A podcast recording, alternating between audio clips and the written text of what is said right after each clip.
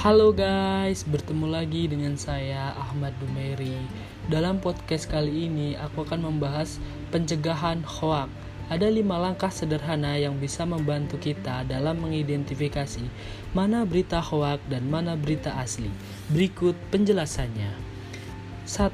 Hati-hati dengan judul provokatif.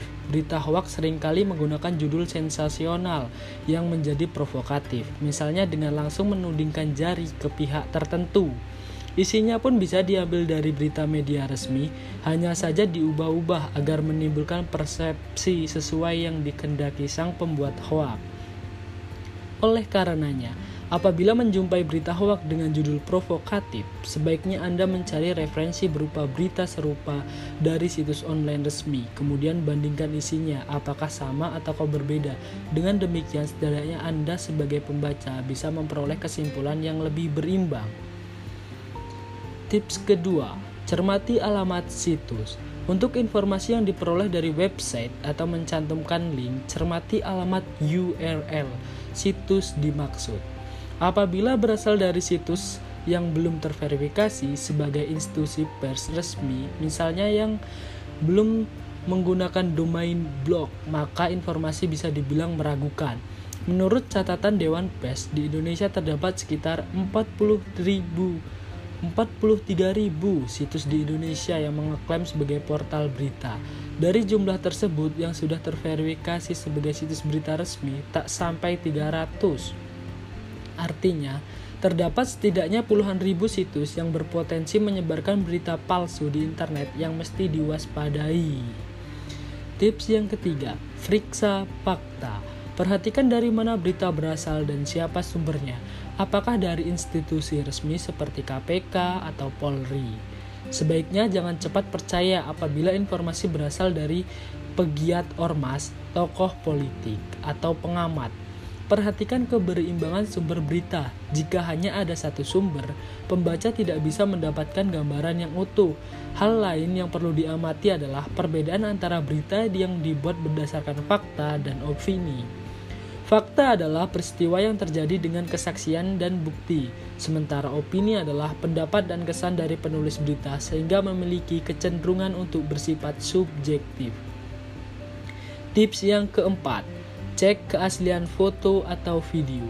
Di era teknologi digital saat ini, bukan hanya konten berupa teks yang bisa dimanipulasi, melainkan juga konten lain berupa foto dan video. Ada kalanya pembuat berita palsu juga mengedit foto untuk memprovokasi pembaca. Cara untuk mengecek keaslian foto bisa dengan memanfaatkan mesin pencarian Google, yakni dengan melakukan drag and drop ke kolom pencarian Google Images. Hasil pencarian akan menyajikan gambar-gambar serupa yang terdapat di internet sehingga bisa dibandingkan. Tips yang kelima, ikut serta grup diskusi anti hoax.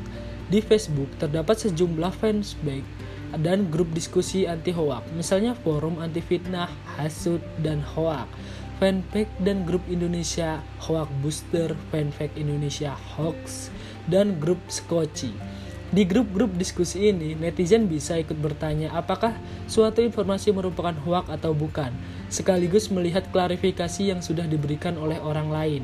Semua anggota bisa ikut berkontribusi sehingga grup berfungsi layaknya crowdsourcing yang memanfaatkan tenaga banyak orang.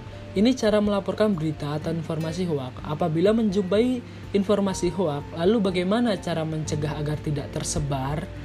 Pengguna internet bisa melaporkan hoax tersebut melalui sarana yang tersedia di masing-masing media. Untuk media sosial Facebook, gunakan fitur report status dan kategorikan informasi hoax sebagai headspace, harassment, rude, threatening, atau kategori lain yang sesuai. Jika ada banyak aduan dari netizen, biasanya Facebook akan menghapus status tersebut. Untuk Google, bisa menggunakan fitur feedback untuk melaporkan situs dari hasil pencarian apabila mengandung informasi palsu. Twitter memiliki fitur report tweet untuk melaporkan tweet yang negatif. Demikian juga dengan Instagram. Kemudian, bagi pengguna internet, Anda dapat mengadukan konten negatif ke Kementerian Komunikasi dan Informatika dengan melayangkan email ke alamat aduankonten@gmail.cominfo.go.id. Masyarakat Indonesia Anti Hoax juga menyediakan laman data.turnbackhoax.id untuk menampung aduan hoax dan dari netizen. Turnback Hoax sekaligus berfungsi sebagai database berisi referensi berita hoax. Sekian dari saya, itu adalah tips dan trik cara mencegah berita hoax. Terima kasih.